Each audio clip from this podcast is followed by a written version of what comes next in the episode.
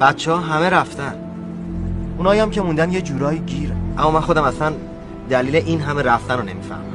رفتن که دلیل نمی‌خواد موندن دلیل می‌خواد. بابا اصلا کلا زندگی جای دیگه است. گیریم دو سه ماه دیگه یه چیزایی اون بالاها عوض شد. اوکی؟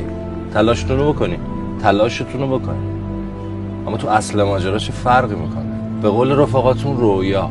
تو رو ده سال پیش به خاطر رویاهات از دانشگاه انداختن بیرون. الان رویات شده رفتن.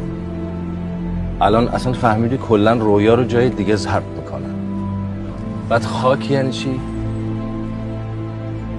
نوستالژی یعنی چی؟ از نظر من یعنی یعنی کشک. نوستالژی یعنی کشک. بعدش هم هر وقت دلتون تنگ شد یه بلیت می‌گیرید برمیگردید خونه.